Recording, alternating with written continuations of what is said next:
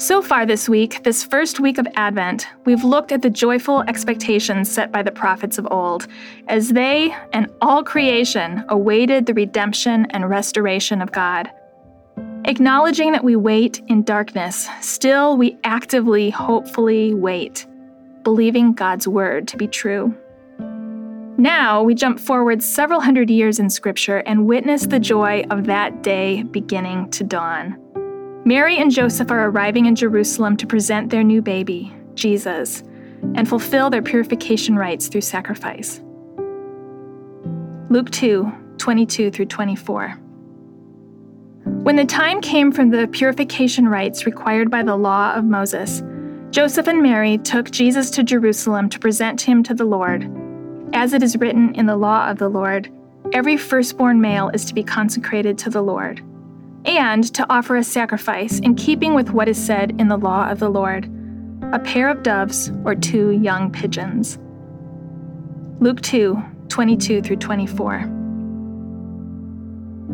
Let's pause and consider this day and all that God is doing.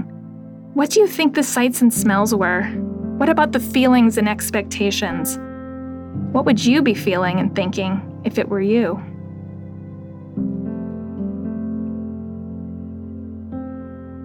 I'm struck by what Mary and Joseph brought with them. Our text says they brought a pair of doves or two young pigeons, per the law of the Lord.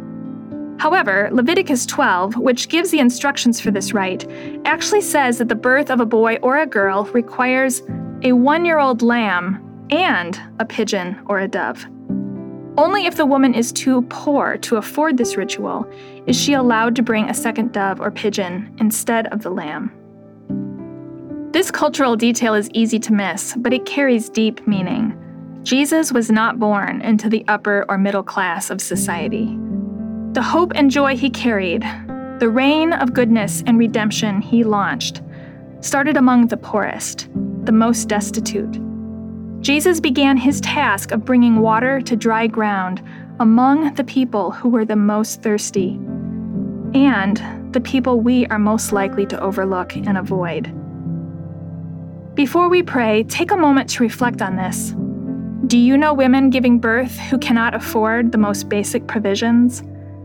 Do you imagine this being the sort of family where Jesus is born, the epicenter of God's redemption? If Jesus were born today, where do you think he would be? And would your life's patterns afford you the opportunity to meet him? Lord Jesus, thank you for coming to earth, for bringing your joyful mission of restoration and redemption. Teach us how to see you in the faces and lives we tend to overlook. May we join your work of bringing water to the thirsty. Help us be your hands and feet in our communities. In your name we pray. Amen.